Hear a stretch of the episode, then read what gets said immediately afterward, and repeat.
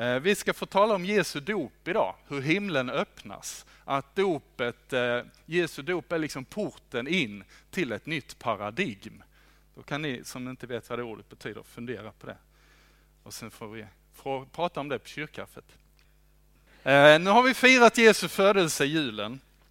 Vi har, vi har liksom fått gå igenom den berättelsen och den är rätt stor för oss i vår del av kyrkan. I andra delar av kyrkan exempel den etiopisk-ortodoxa, då firar man ännu mer Jesu dop än Jesu födelse. Det är en ganska stor högtid som vi ibland missar lite grann. Eh, man kan fundera på varför i olika delar av kyrkan man, man liksom fastnar för olika delar av Jesusberättelsen. Men idag ska vi förhoppningsvis få fastna lite vid detta att eh, Jesu födelse har verkligen med hans dop att göra och det har ett ärende till oss. Det finns ett evangelium i det när Jesus döps av Johannes i Jordan så sker den första offentliga liksom manifestationen av att Gud själv blivit människa för att frälsa världen. Tidigare har det liksom varit väldigt fördolt men nu börjar människor kunna se att här är något som sker. Eh, Jesus blev själv förkunnade från himlen men också från Johannes som döper honom. Vi ska läsa texten alldeles strax när, när Markus, som vi läser evangelietexten från idag, när han börjar sitt evangelium så säger han, här börjar evangeliet om Jesus Kristus, Guds son. Han vill inte hålla på den nyheten. Lukas är så här lite mystisk. Vi läser Lukas evangeliet i, i julen om hur Jesus föds, om hur han bebådas och allt det där. Det har inte Markus med överhuvudtaget. Markus inleder med detta och sen börjar han tala om Johannes döparens, eh, hur han träder fram och hans tjänst. Och sen kommer vi till det som är texten idag och vi ska läsa den ifrån Markus evangeliet. Eh, första kapitlet och vers 9. Vid den tiden kom Jesus från Nasaret i Galileen och döptes i Jordan av Johannes. När han steg upp ur vattnet såg han himlen dela sig och anden komma ner över honom som en duva. Och en röst hördes från himlen, du är min älskade son, du är min utvalde. Vid den tiden kom Jesus, säger Markus. Markus berättar att det var på en specifik plats i en speciell tid som Jesus träder fram jag tänker på det här att Gud är historiens Gud. Han dimper ner i vår historia. Men han har ju varit historiens Gud hela tiden. Han är den enda som omspänner hela historien, men som också kan välja att när som helst och var som helst träda in i historien. Han är själva historieskrivaren, men han är också i handlingen. Gud är historiens Gud. I Johannes evangeliets inledning i prologen där så läser vi att ordet blev människa. Han bodde bland oss och vi såg hans härlighet. En härlighet som den enda sonen får av sin fader och han var fylld av nåd och sanning. Det är Johannes sätt att beskriva detta, att, att Gud som är det eviga ordet, den eviga skaparen, stiger in i historien, stiger, stiger in i skapelsen, blir människa med som blir bärare av Guds härlighet. Vid födseln i Betlehem så är det ett fåtal utvalda som anar att Guds härlighet bor i det här barnet. Som får höra ett budskap från änglar eller från, från en, en gammal stjärntydaridé och liksom anar att här sker någonting som har med himlen att göra. Men vid dopet i Jordan så uppenbarar Fadern själv sin sons härlighet inför de som är där. Markus berättar inte om det, men Johannes som ska döpa Jesus, han, han har en ganska frågande inställning. Han ifrågasätter, ska verkligen jag döpa dig? Är det rätt tänkt av dig Jesus? Men Jesus svar till honom är att det är så du ska döpa mig, för det är så vi ska uppfylla allt som hör till rättfärdigheten. Jesus går genom sitt dop in under vår mänsklighet. Jordens lägsta punkt, på stranden i, i, i, till Jordanfloden, så går han liksom ner under vår mänsklighet. Han tar allas synd på sig. Han går in i en tjänst som ingen annan skulle kunna göra, men han är villig att göra. Och och han öppnar därmed vägen in i ett nytt förbund med Gud. En ny gemenskap. Och det är därför det Jesu dop öppnar vägen till ett nytt paradigm. Så Johannes döparen, han är som en gammaltestamentlig profet, men han står liksom mitt i dörren till det nya. Han funkar på ett sätt i det gamla, men han, han välkomnar det nya. Och det här nya förbundet, det, det är ett förbund som absolut liknar det gamla, men här behövs bara ett offer. Inte upprepat. Här sker ett offer i och med Jesu liv, hans gärning, hans död. Det blir ett offer som är giltigt för alla, i alla tider, i det nya förbundet.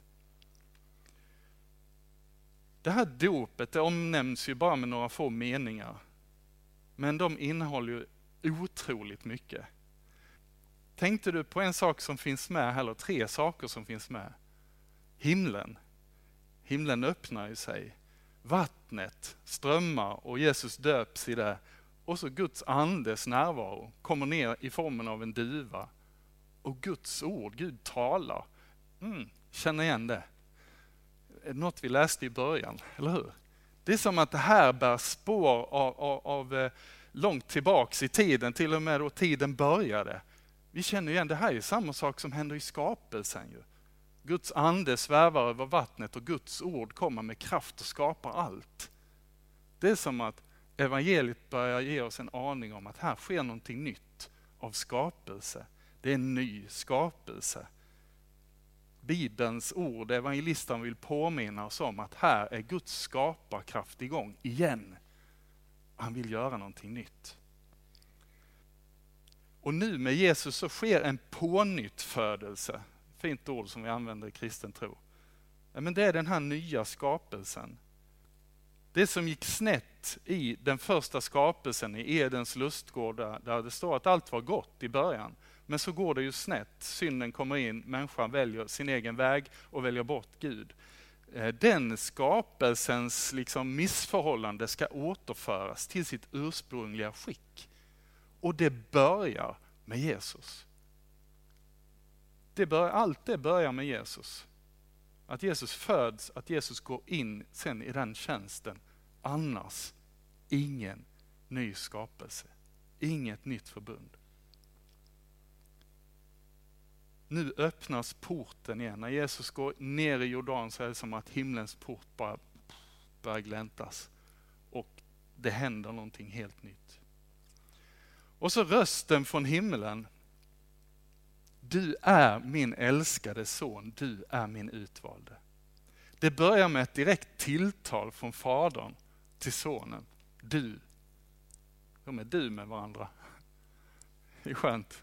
De verkar känna varandra ganska väl. För de hör man på första ordet. Eller hur? Det finns en evig, ehm, ett evigt familjeskap i Guds existens. Han är familj. Välkommen in i familjen. Du är min älskade son, du är min älskade dotter.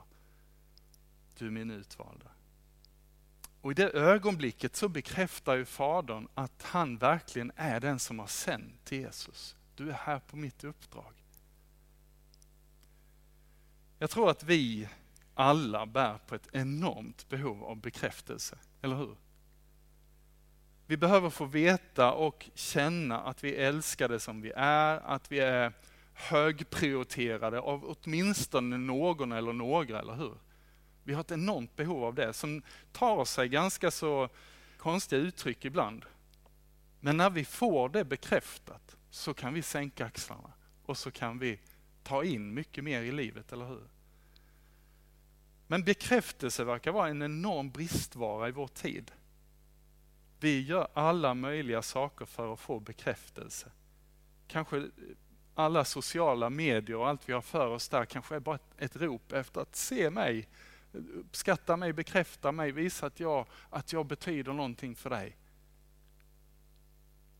I dagens eh, gammaltestamentliga text som Isa läste så studsar jag till för de ord som Gud säger till människan till dig och mig.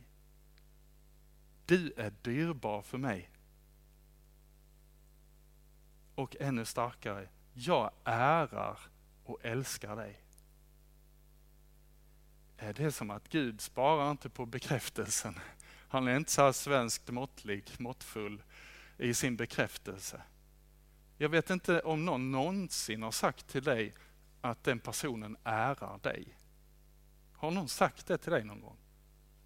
Det närmsta jag kommer är när någon sjunger på födelsedagen att vi har den äran. Men det är inte så jättepersonligt, eller hur? Vi har den äran, bara inte jag ärar dig.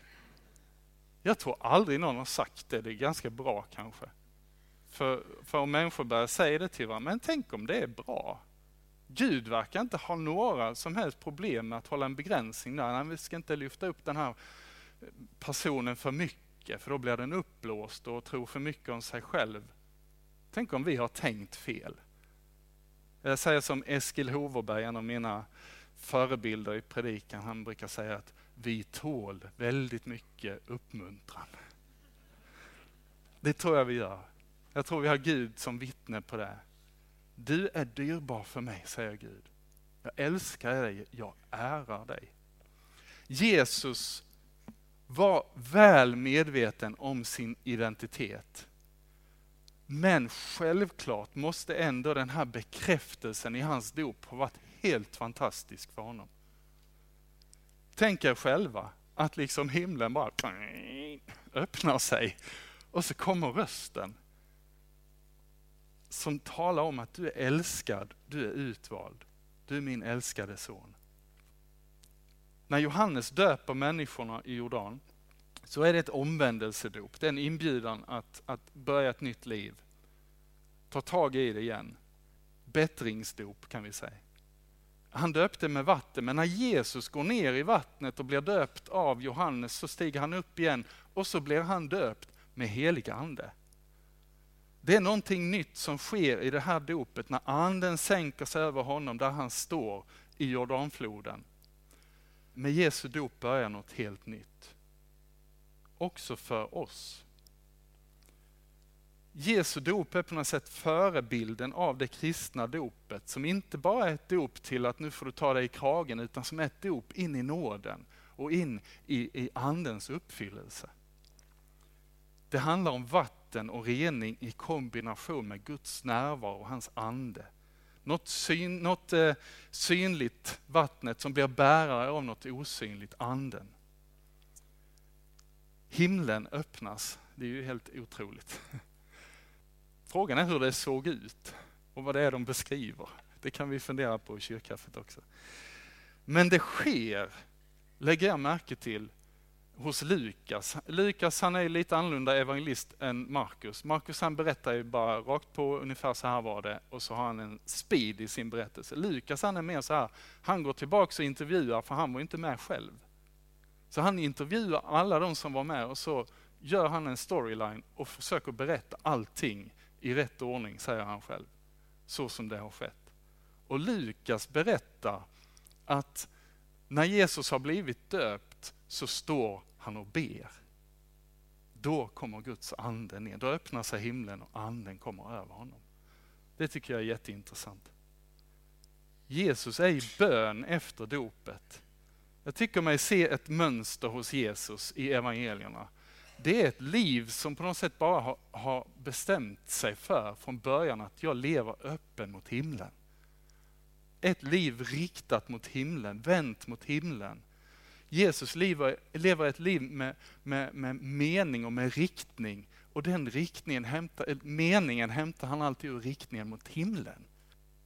Jag tänker att om man lever i den riktningen mot himlen så får alla andra saker rätt riktning i livet. Jesus säger själv att han gör inte någonting som han inte först har sett Fadern göra. Det är ganska intressant livsinriktning. Jag kan inte göra någonting av mig själv, säger han. Fadern är i mig och utför sina gärningar. Sonen kan inte göra något av sig själv utan bara det han ser Fadern göra. Vad Fadern gör, gör också Sonen det är en ganska okej okay livsinriktning tror jag. Ibland undrar man varför får inte jag till det? Och så fokuserar man på allt möjligt som man tycker, det här måste jag fokusera på, det här måste jag fokusera på. Jesus hade ju fantastiska fokus som var superviktiga i, i sitt liv. Men han valde att ha en riktning för att få riktning på allt det andra. När Johannes, en av Jesu lärjungar, ska beskriva vad han har sett i Jesus så säger han livet blev synligt för oss. Jag tänker att han har sett det här. En människa som har levt med en riktning mot himlen, som har öppnat honom för alla de möjligheter som finns i livet att gå in i. Att göra tjänst på ett sätt som ingen hade gjort innan. Livet blir synligt för oss. Jag tänker att bön är början på allt gott. Om man skapar, på, skapar på, på allt gott som har hänt i historien, så i många, många fall, kanske alla, eh, låter det vara osagt, så hittar vi bön någonstans. Någon som bara har öppnat sig och sagt Gud, och himlen har gett sitt svar. Gud är alltings ursprung, allting börjar med honom. Och Jesus äger gudomlig natur.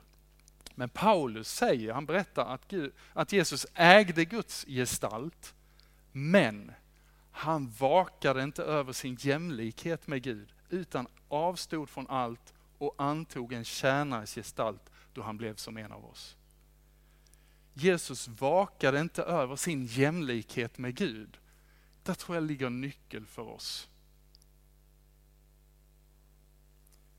Tänk om det fanns för Jesus, liksom jag tänker att det finns för oss, en överhängande risk att, att också han skulle gå på att göra det som Gud kallat honom till, sin, hans livsuppgift i egen kraft.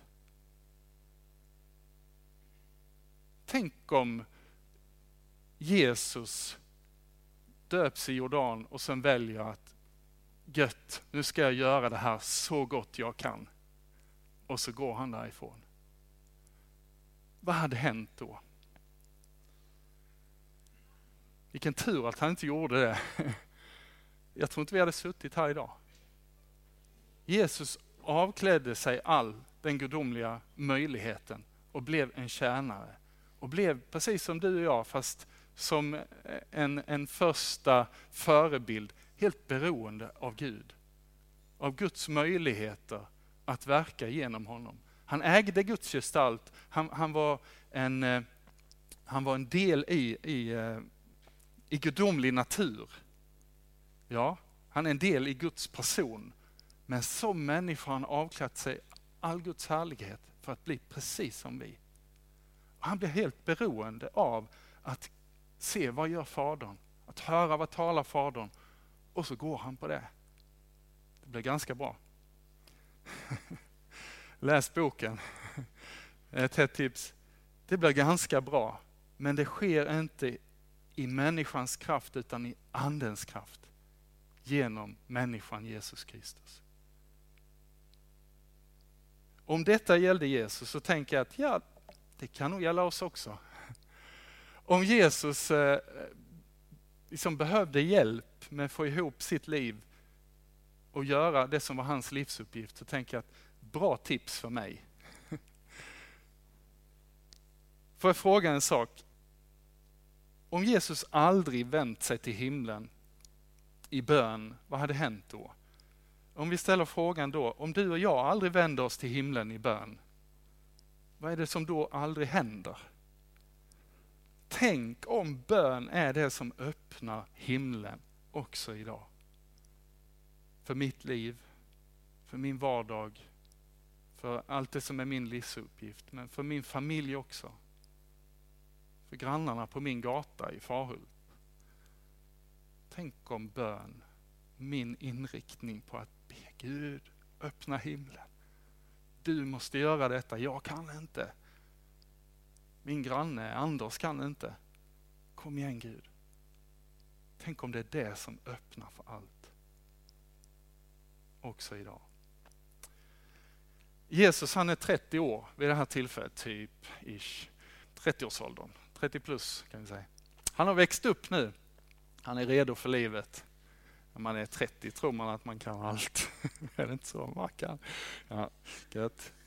Eh, att växa upp har ju sina utmaningar dock. Det tenderar ju också att forma oss på olika sätt. Jag tror att vi mycket formas av hur vi upplever att andra ser på oss. Vad andra tycker om oss. Det formar oss rätt rejält. Att växa upp fokuserar oss också på att kämpa oss fram, att kämpa för vårt eget värde. Vår röst, vår position. Idag lär man sig tidigt att bygga sitt varumärke. Eller hur? Man måste vara unik, man måste ta plats. Det här är du, du ska stå fram. Vi blir vuxna. Det är utmaningen att växa upp, att bli vuxen. Att bevaka sitt och veta att man kan själv. Tänk om utmaningen att växa upp inte alls är lika stor som att växa ner. Det finns en enorm utmaning med att när vi växer upp så kanske vi växer ifrån allt det som vi är egentligen. Allt det Gud har kallat oss till. Det är så lätt om vi växer upp att vi tappar bort att växa ner samtidigt. Att det är en resa mot ett annat centrum än oss själva, än vår egen position. Det är en resa mot vår sanna identitet. Att växa ner är att växa in i Guds hjärta, våga ta emot hans kärlek och översköljas av den så att det förvandlar oss. Att vi är hans barn.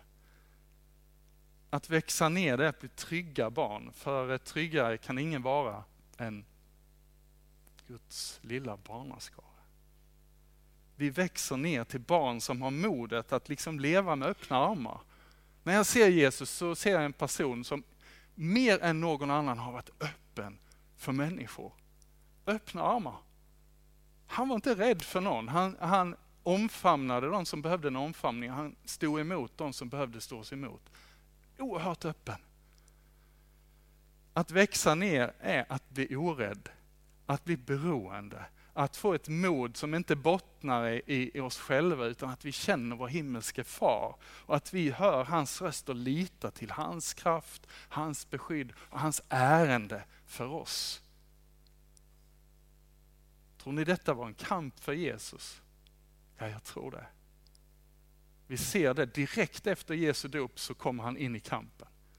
Jag tror Markus berättar att genast förde anden honom ut i öknen. Och ni som kan bibelhistorien vet vad som hände där. Det är en enorm kamp. Om han ska växa upp eller växa ner. Bli mer beroende av Gud. Jag tänker att för oss, att växa ner, det tar oss från den här klättringen på övervåningarna ner till bottenplan. Där det finns nåd. Där vi inte behöver sträva där vi kan få vara öppna och sårbara men också mer levande, mer närvarande. Åh, vilken nåd att få växa ner. Det är dagens evangelium. Lovad vare du Kristus. Jag satt hemma och läste i min ökenperiod. Eh, när man blir utmattad så orkar man inte läsa så mycket. Jag är van att läsa tidningen på morgonen men jag blir trött när jag läser liksom ingressen på en artikel fick jag slå ihop tidningen. Eh, men det finns ord som jag har läst mycket tidigare och återvänder till en del av dem. En av dem, min favoritökenfader, är Isak Syrian. Är det någon som har läst Isak Syrian? Härligt då får komma ett boktips till eh, 99,5 % av församlingen. Isak Syrian, läs honom. Eh, det finns en liten skrift som heter, jag kommer inte ihåg vad den heter. Den är utgiven på Silentium, ni får söka på det. Läs Isak. Det, han, heter, han kallas Isak Syrien. Men ganska intressant i vad som händer i världen idag är att Isak, han blir biskop i Syrien i eh, eh, Nineve, som ungefär är Mosul idag i Syrien. Det är ganska aktuellt. Men ännu mer aktuellt idag är att Isak, han kom från Iran. När jag förbereder den här predikan så är det som Gud börjar viska de här orden som Isak har, har skrivit, talat, skrivit och som jag har läst många gånger. Och han säger så här, ödmjuka dig och stig ner ifrån dig själv. Och du ska upptäcka Guds härlighet inom dig. Stegen till Guds rike har du inom dig. Stig ner ifrån dig själv. Helt underbara ord. Väx ner. Stig ner ifrån dig själv. Stegen till Guds rike har du inom dig. Men kan vi verkligen lita på Gud? Att han leder oss rätt? Om jag överlåter mig helt till Gud, att han får leda mitt liv, var hamnar jag då? då? Vill han samma sak som jag ens? Ja, jag har också haft de funderingarna. Jag vet inte om ni brukar använda GPS? Någon som gör det? Jag fick en kartbok av min pappa när jag tog körkort. Eh, den eh, har jag inte kvar längre. Den blev ganska snart inaktuell, eller hur? Om man körde någonstans upp till man, det här vägen är inte med i kartan. När man kör på GPS så är ju de flesta vägarna med. Är det någon som har ändå upplevt att när ni har litat på GPSen så har ni kommit fel? Det har hänt. Ja. Jag skulle till, eh, vi, vi var, hade bråttom till en innebandymatch i eh, Höllviken en gång för ett tiotal år sedan. Och eh, jag följer GPSen slaviskt och eh, rätt vad det är så befinner vi oss ute och sladdar på en gyttjig eh, eh väg ute på en åker. Eh, därför att där fanns enligt GPSen en väg till idrottshallen, men den fanns egentligen inte. Vi spårade den. Gud har inga problem med att vara uppdaterad på ditt läge, var du är just nu. Han är helt uppdaterad på det. Gud har inga problem heller med att ha uppdaterade kartbilder över hur terrängen ser ut nu. Och han är den som ser den kartbilden i fler dimensioner än någon annan. Han vet mer om vart du rör dig just nu än någon annan. Jag har aldrig varit med om att Gud har lett mig eller någon annan fel. Det kan vara svårt att känna igen hans GPS-röst. Ehm, eh, Men jag har aldrig varit med om att när man hör den och litar på den, att någon har kommit fel. Rätta mig om jag har fel där, men jag har aldrig sett det. Du kan lita helt på Guds ledning. Dopet för Jesus, det är startlinjen för hans tjänst. Men vad var Jesu mål? Vad var det han strävade efter? Vad var det han ville? Vi har korset bakom blommorna idag. Eh, det var jag själv som ställde det där. Korset var väl Jesu mål. Han hade fokus på det. Att frälsa oss, få oss till himlen, att ge sitt liv för att vi skulle få en väg till himlen. Ja. Men tänk om målet var någonting mer än det, att bara få oss till himlen. Guds rike talar Jesus om mer än någonting annat. Det är som att det här Guds riket är någonting av det Jesus har som mål. Han var god EFS-are. Han vill främja Kristi rikes tillväxt. Eller hur? Jesus var den första EFS-aren. Det är som att det här målet att ge sitt liv i döden för oss, det, det ser vi att Jesus var oerhört fokuserad på, men målet ligger framför det. Eller bortom det, bakom det, genom det. Därför att hans mål är att också ge oss liv. Inte bara ge sitt liv för oss, utan ge sitt liv in i oss. Det är vad han längtar efter, att få fylla oss med sitt liv. Det som Johannes beskriver, och livet blev synligt för oss. Ja, vi behöver det. Jesuslivet. Och korset är den här kraftledningen som inte bara sträcker sig mot himlen utan som får spänningen, kraften att slå ner här, öppna himlen. Korset leder Guds kraft och kärlek ner på jorden, in i våra liv. Det stormar rejält i natt. Jag hade svårt att sova i Farhult. Jag vet inte hur ni hade det i Helsingborg och på andra håll. Men, eh, men det stormar en del. Nu har kraftledningen stormat ner, tänkte jag då. Nu har himlen öppnat sig och kraftledningen har stormat ner och ligger här, nära oss. Förr när det har varit en rejäl storm så låg det ju kraftledningar lite överallt i skogarna, men nu är de nergrävda, de flesta. Eh, det var väl en bra idé. Men tänk om det är så att Guds kraftledningar fortfarande ligger i vår närhet. Och låg där en sån ledning, jag kommer ihåg efter stormen Gudrun, skulle ut och fiska i, på ett ställe i Smålandsskogen. Då låg det ju sådana här varningsband med livsfarlig ledning utlagda och hängda i skogen därför att man hann ju inte hänga upp dem där igen. Så folk som var ute i skogen skulle få en varning, här kan du inte gå och här kan du dö om du kommer för nära kraften.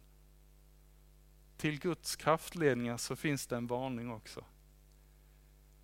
Om det blixtrar till lite så, så säger den varningen, här är det risk att livet får en ny riktning.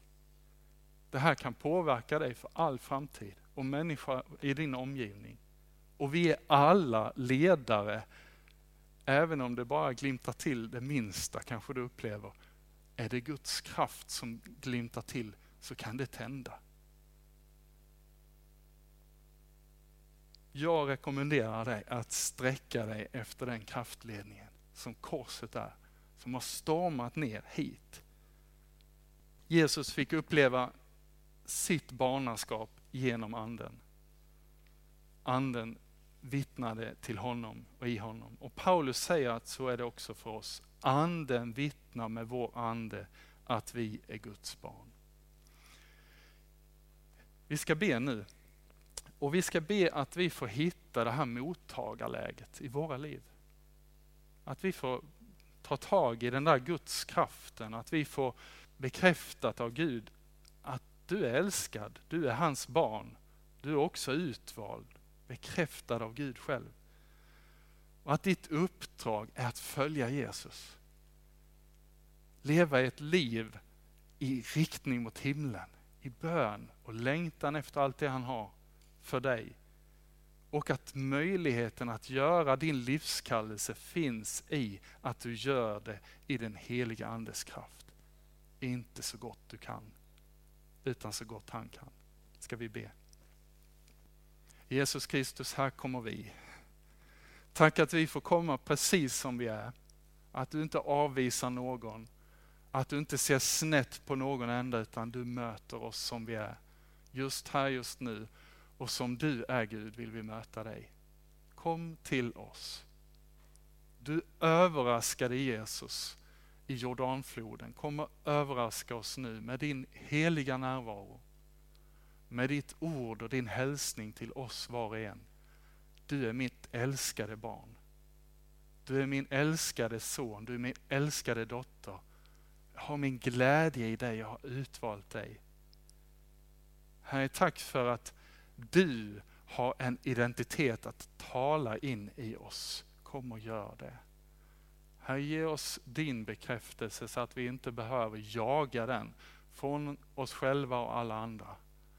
Och vi jagar livet ur oss och vi försöker klättra på våra övervåningar och du står på bottenplan och säger Kom ner, väx ner. Kom till mig, det finns nåd.